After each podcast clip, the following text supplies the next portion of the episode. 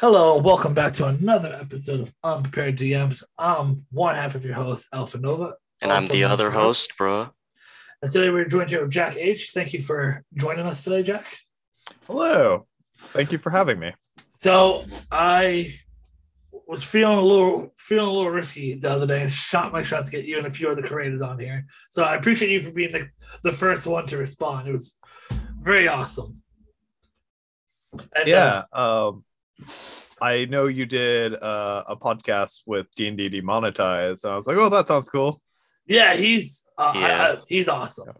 He, Yeah, he, he was he's a great. whole treat to have him on. And I'd Mhm. love I'd like to see his success he's, ha- success he's having right now. Mhm. It's So- very nice to watch all of that. Yeah, we can just get right into it. Uh, so when you are starting to build your D and D, can like starting to plan your new campaigns, your world, like how do you like go into that process? Like what inspires you to build your worlds and inspires your campaigns? Uh, normally it will be a simple like seed idea, like uh, for instance, um, the plot doctor and I, another TikTok creator, have been ping ponging back and forth ideas about what if the party is the only adventuring party and Mhm. why would that be the case? Um, or for example, an, or another example, I should say, um, in the D&D timeline there's something called the Dawn War, which was kind of when like things were still being shaken out and like established. It's like what if the you know storyline was set then, right?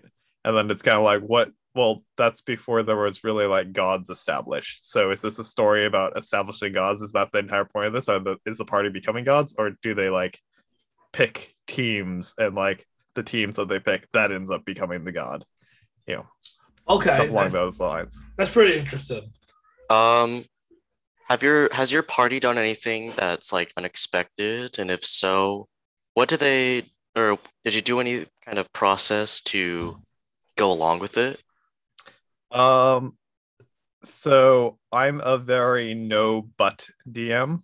Um, so when my party does something unexpected, which is always, um, it leads to very interesting things happening, and I For can sure. never really tell what's going to happen in any particular session, especially with certain players. that's yeah i i dropped a dagger once that wasn't meant to be sentient but they're like no this is a sentient dagger and then i was like eh, maybe it's a sentient dagger but maybe it's not like fully wicked maybe it needs to be a sword to be sentient and then the druid's like i planted in my pot of awakening it's like hmm if anyone could ju- grow a sword it's you okay. So yeah, that's Wow. def- definitely unexpected. Mhm.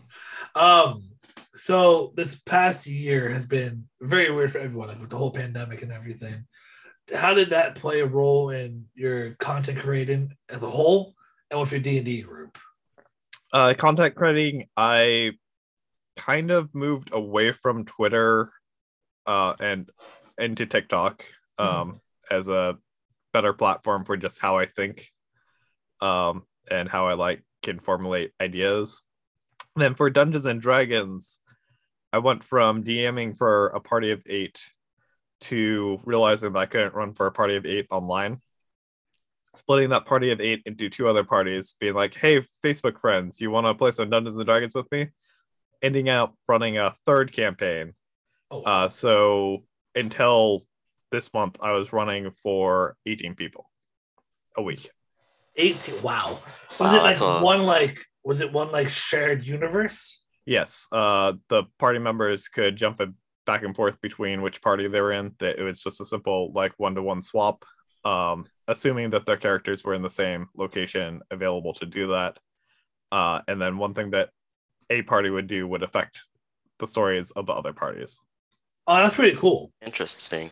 Uh, the, Um, biggest, the biggest group I personally DM for was like eight. So that's pretty cool that you did 18 people. That's that's pretty Yeah. impressive. So, so uh, to, to break it down, it wouldn't be 18 people all in one night. It yeah, would it was like three. it was three three nights of six. Jeez. But uh, bro, I believe you had a question.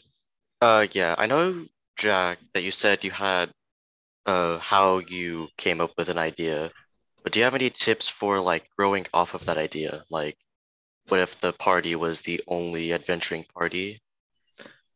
Um, so it's just a process of thinking about what the implications of that would be, um, and then just running with it.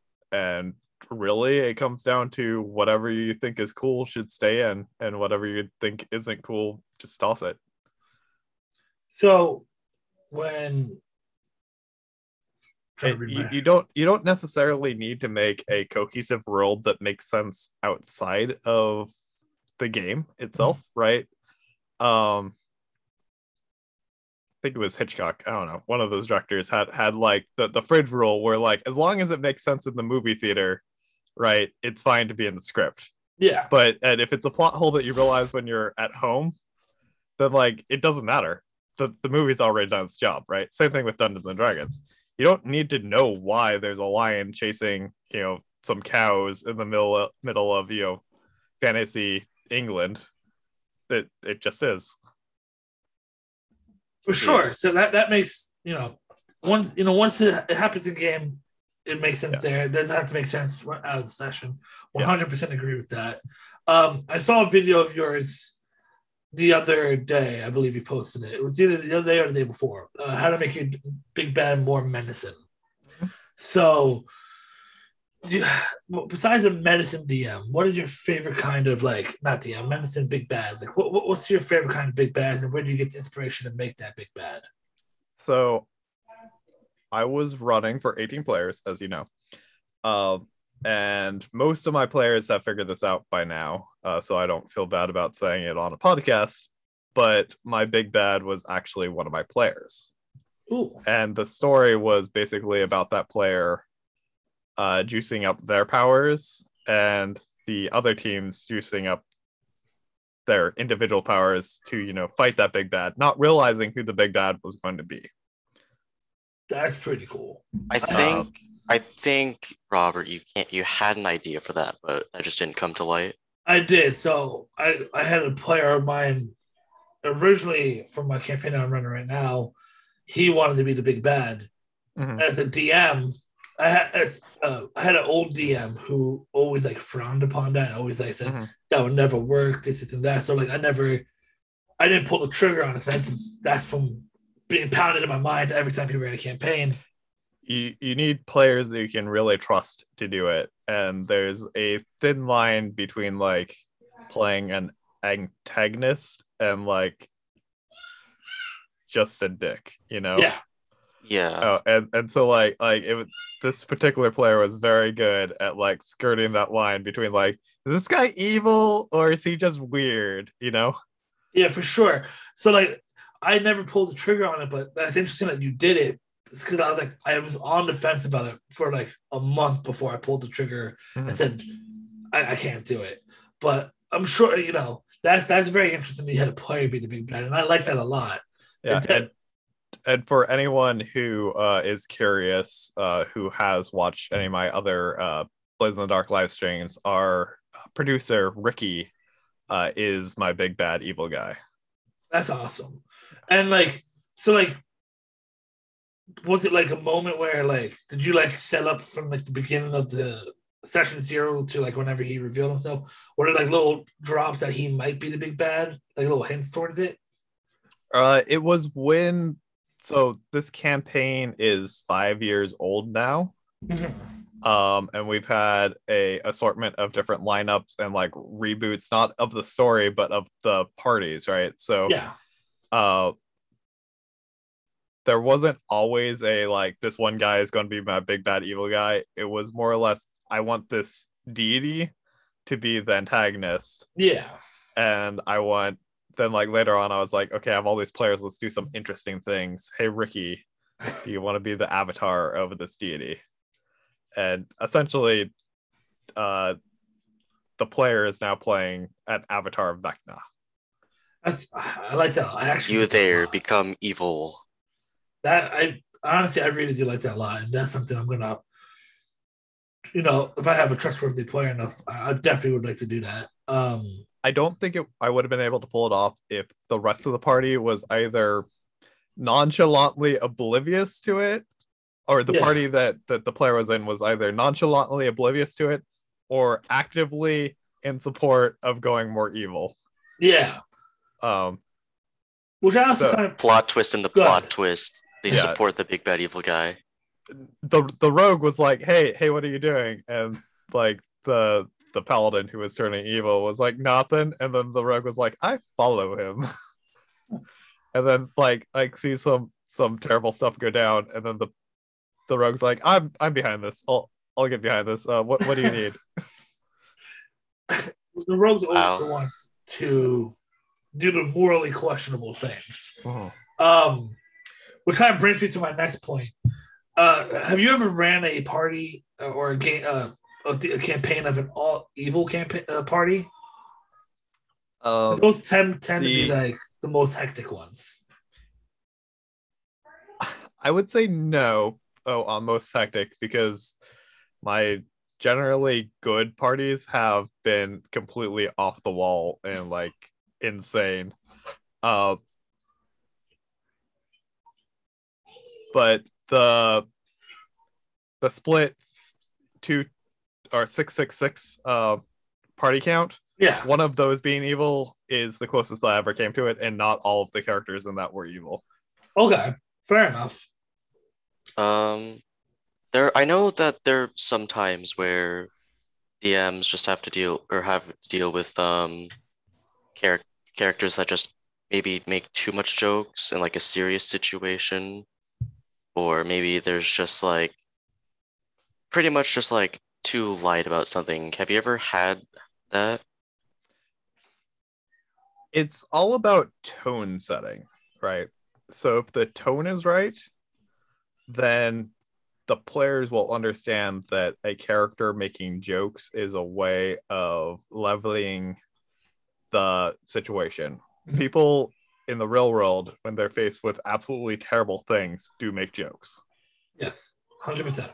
And understanding that is just part of being a DM. If it's not someone ruining the situation, it's someone playing their character. Yep.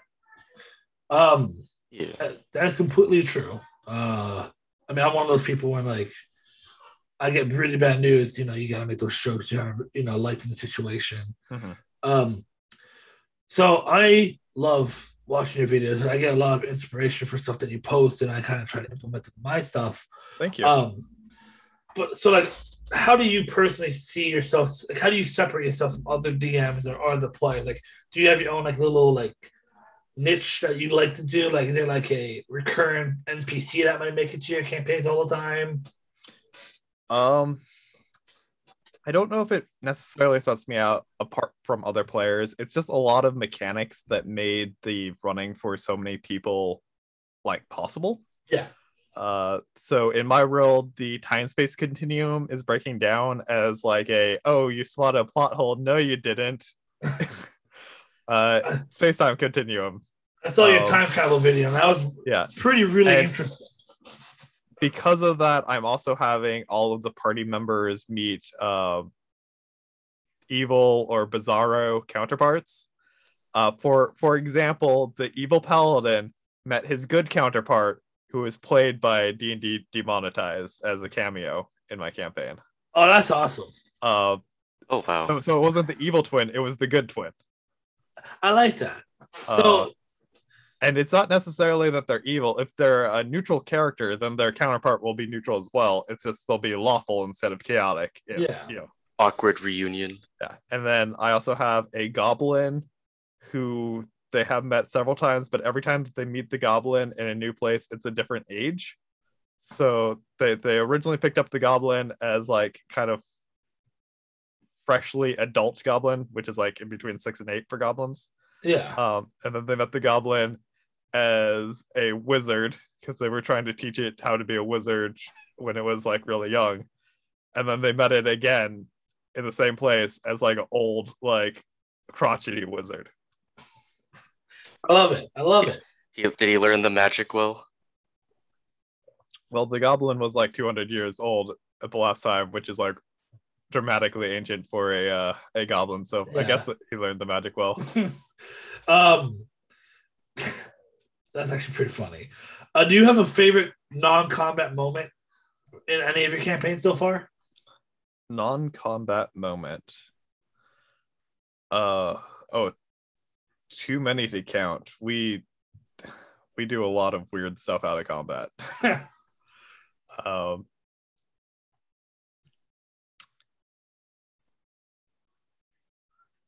You'll have to come back to me with that one. and That's fine, I'll, I'll that's need to think about it for a sec. That- that- that's- we have nothing but time right now. Um, Do you have a way you, if anyone like meets a random NPC, do you have like a list for that, or do you just make it up on the spot? So I have ADHD, um, which makes uh, flash reading for me incredibly difficult. So lists of names and stuff like that do not help me unless I've prepared it beforehand. And even then, like I'll forget it. So it's all it's all improv for me right there at the table. Nice. I, I, I, I, I do not have ADHD, but I feel that as well, where it's like a lot of the NPCs names that I come up with are on the fly. Mhm. And it's something like like my, my campaign right now is sound like Dark Ages, medieval uh like Europe setting. And I introduced a guy named Jonathan the other day. I'm like, it's, it fits. so Yeah. I feel that a lot. Um now are you like so how long have you been a DM for?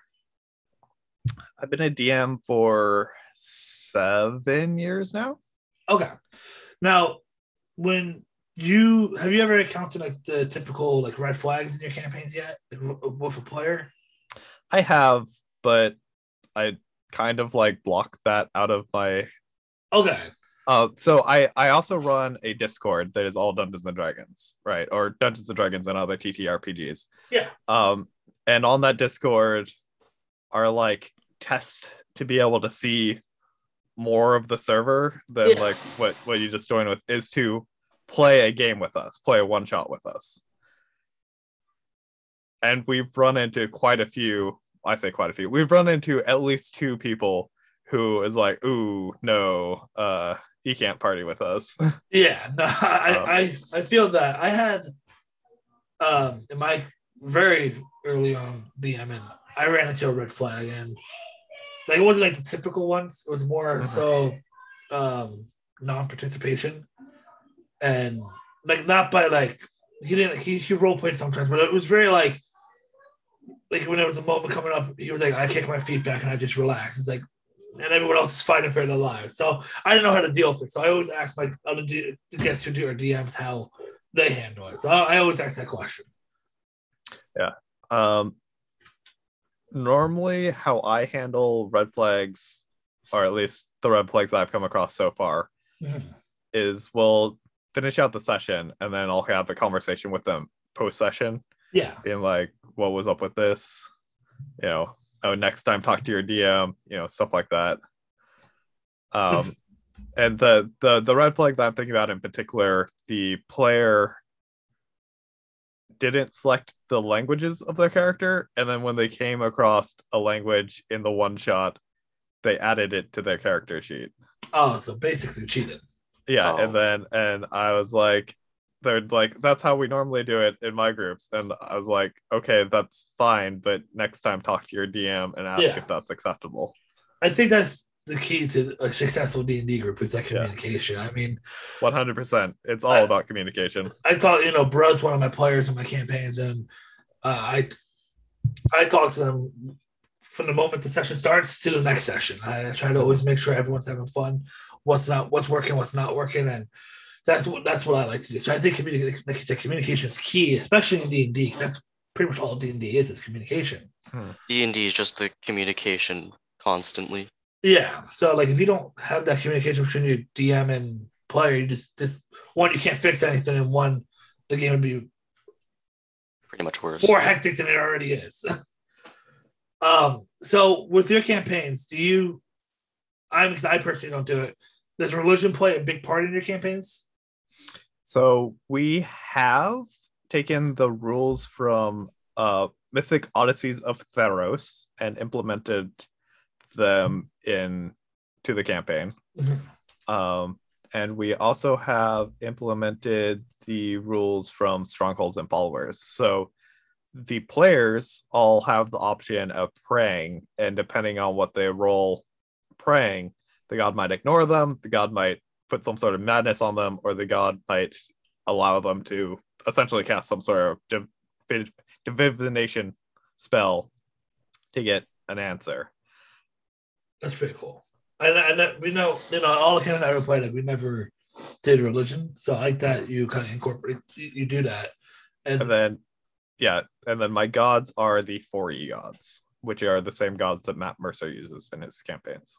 Okay, I was actually about to get into the other systems. So, like, I started off in Pathfinder. Mhm. Uh, do you have, so like, I saw your video about this also, so you're probably should I kind of re-answering yourself. What is your favorite mechanics from other uh systems that you kind of use in E? 5e? Oh, so many. Uh, so 13th Age has a mechanic called One Unique Thing. Mhm. Essentially, in character creation, you can come up with one thing that no other person in the world has Mhm. that is unique to your character. It could be anything. It could be, uh, to use 13th Age's examples, your heart is clockwork and was forged by the dwarves, or Mhm. you're the daughter of the emperor. Yeah, for sure. Um, that that's a big one. Um, there's a lot of fourth edition stuff that I've like cross pollinated fifth edition with just to make it play more like fourth edition. Um, and all of that for me is really about adding character agency or player agency to their character builds so that they can play the character that they want to play or about making positioning and the combats more vital um, i don't know if i have anything really from pathfinder. I did play pathfinder for five years um, and i still haven't played pathfinder 2 although i'd love to play. I don't think i would like dming it though.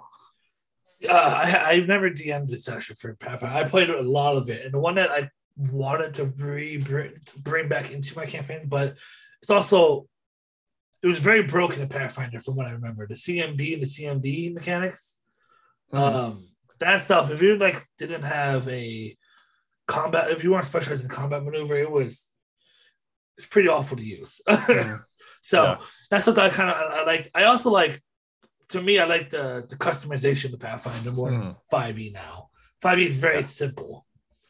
Oh yeah, yeah. The so my problem with the customization in Pathfinder is that I was the type of person who would feel like I would have to lay out my character because 5e is very forgiving where if you make the wrong decision, mm-hmm. it won't really affect your character that much. Whereas in Pathfinder, Finder. if you make the wrong step on your feat tree, you're you're nerfed until you can, you know, fix that. Yeah, I Wow. There, there was a lot of things about Pathfinder that I it was very custom. You, you customize a lot, but if you did it wrong, like you said, you're you're screwed until you can fix it. Yeah. So, So, So, I've heard about characters. I was going to ask if you've played uh, in in any campaigns, and in those campaigns, did the DM do anything memorable? So the most memorable experience that I have playing any campaign was my first time playing through Curse of Strahd. Uh, my life domain cleric, who was a pacifist, um, meaning that he was okay with killing things that were already dead, but he didn't kill things that weren't already dead. Uh, got really depressed and basically separated himself from the rest of the party. And spoilers for Curse of Strahd, there's a point where there's this giant undead tree coming to destroy everything. And it's supposed to be this epic, like, turning point battle that your party's supposed to take place in. But my character was the only one who was there. So the DM was like, all right, um, because your your friend died and the gods are feeling merciful, they're going to give you uh, level 20 for one minute. Oh wow, Uh, and Oh, we're, we're going to focus on the rest of the party and we're going to come back to you. You know, one hour later after I sorted through all the spells, um, you know, have access to ninth level spells. I the the DM was prepared for me to do this epic like battle sequence because he knew that I knew you know Dungeons and Dragons combat inside and out. I run up to the tree and I'm like, "Hey Guan, the tree's undead, right?" Which Oh. means that it's dead, right? Yeah. True resurrection. Uh, and so I baby Grooted this giant old dead tree. Nice. Yeah. Uh, which like isn't necessarily strictly like following all the rules as written, but it was really cool in the situation. So like, did you were able to use the tree for like, like as an ally? uh, it it was a baby Groot, so it was just we're kind of walking around with like a, a little dancing tree in a pot. That's pretty cool. I like that. Epic I- combat ensues. Resurrection. I, I I just ordered Curse of Strahd, so I'm excited for it to come in the mail. So Uh, the book or um, did you get the box bundle? I got the the, the, the revamped one with the coffin. Yeah, yeah, yeah. That, that looks so cool. it was it looks amazing and everyone like everybody on tiktok is like curse of Strahd this curse of Strahd that i'm like i'm trying curse of Strahd Do you have um Van Richten's Guide to Ravenloft yet? uh i do Okay, so yeah, uh, Curse of Strahd plus Van Richten's Guide pair really well. I got ravenloft uh like i was because i run a campaign right now with a big bad's a vampire so like Uh-huh. when ravenloft was announced was when my camp when I session zero of my campaign so it was like when this camp when this book comes out you bet your bucks I am using this. so I was very excited for this book, and I I just heard that there I think it's a new dragon book coming out. Yes, um, Fizban's Treasury of Dragons. That's that looks very interesting as well. Like I'm excited for that one as well.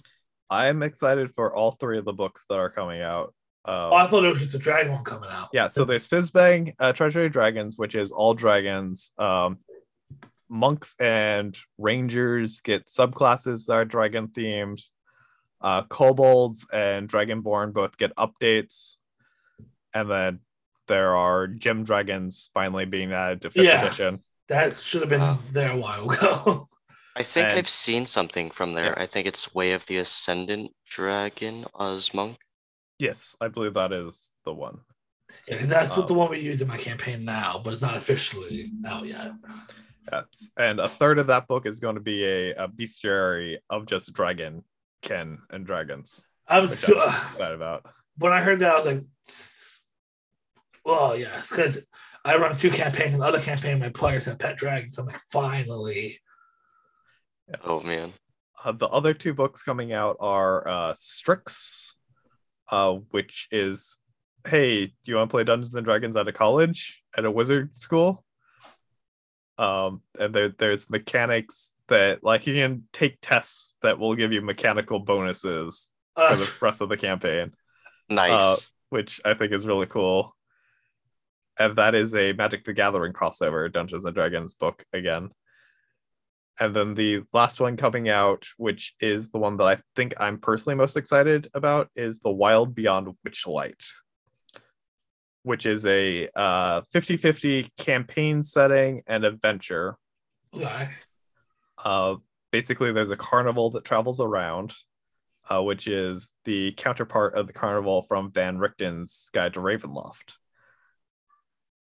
And the party encounters this con- carnival, shenanigans ensue, and you wind up in the Feywild. Ooh. And the Feywild is divided up instead of domains of dread, domains of delight.